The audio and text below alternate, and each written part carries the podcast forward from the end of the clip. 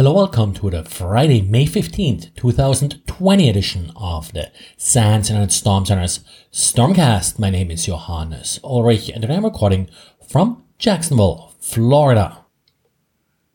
Now, when we are talking about Windows patches, and as we did this Tuesday, we always focus on what Microsoft calls its critical vulnerabilities. Rob today in his diary actually picked up on one of the medium vulnerabilities to kind of show that you probably shouldn't neglect them. The vulnerability here was CVE 2020-1048. Now, this vulnerability has a rating of medium and it's a privilege escalation in the printer spooler. However, it turns out to be actually a fairly simple persistent backdoor. All you have to do is add a new printer port that uh, points to the famous UAL API.dll and essentially anything that you send, any binary that you send to this printer port will be executed. Now, admittedly, CVSS score of this vulnerability is 7.8, which isn't exactly low, but you definitely shouldn't really miss out on some of these lower vulnerabilities. Luckily, these days, most people just apply the full set of patches, so there isn't really any cherry picking that usually happens that may overlook an issue like this. And the US CERT published a list of what they're calling the top 10 most exploited vulnerabilities from 2016 to 2019.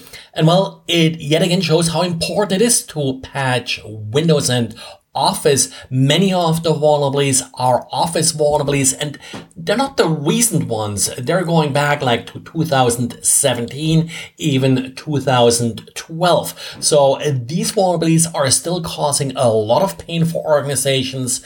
Now, aside from Office, we also have SharePoint vulnerabilities here, Adobe Flash, of course, and then the famous Apache Struts vulnerability that, of course, uh, caused quite a bit of pain to large companies.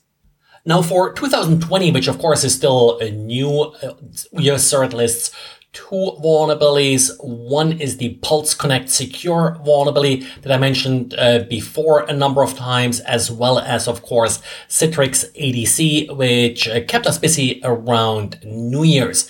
In addition, they also mention Microsoft Office 365 security configuration issues.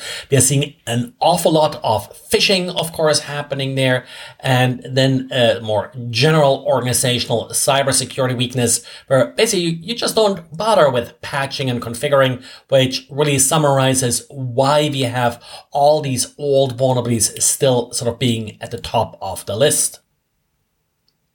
And Zerodium, a company that uh, sort of uh, made a name for itself by paying rather high bounties for vulnerabilities being reported to it, today caused some stir with a tweet stating that, well, uh, they're not really interested in any Apple iOS and Safari exploits anymore because they have too many of them.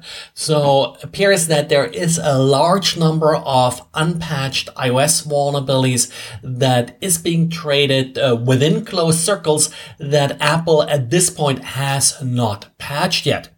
Of course, there is no sort of third party or independent verification of this because Zerodium doesn't make these vulnerabilities public. But then again, they're kind of making a living of buying and selling these exploits.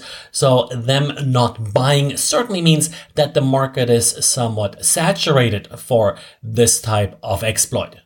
And this certainly doesn't look good for Apple. Now, Apple has a pretty good reputation when it comes to, for example, managing access to its stores, but its basic software, operating systems and such always have suffered from kind of not really having the size of a security team that a company like Apple probably needs to have something similar to, for example, Google's Project Zero. And Big IP announced a vulnerability, actually a couple of vulnerabilities in its Big IP Edge client. This is software that you would install on systems that essentially connect back to a Big IP VPN.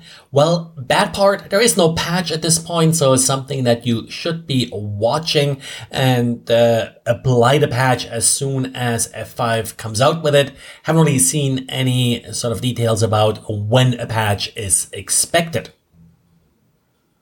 Well, that's it for today. Just a reminder, we have all of these little teasers for our handler talks at SANSFIRE. Also, the schedule for the handlers talks has been made live now. So I'll add a link to the show notes again. Also on the Storm Center sort of upper right hand corner, you'll see a link to the teaser videos. Uh, today, I just made the one video with Rob live. Rob is the one that was the today handler on duty and wrote the blog post about the uh, Windows vulnerability, as well as a second one about how to write little GUI applications in PowerShell. That's it for today. Thanks again for listening and talk to you again on Monday. Bye.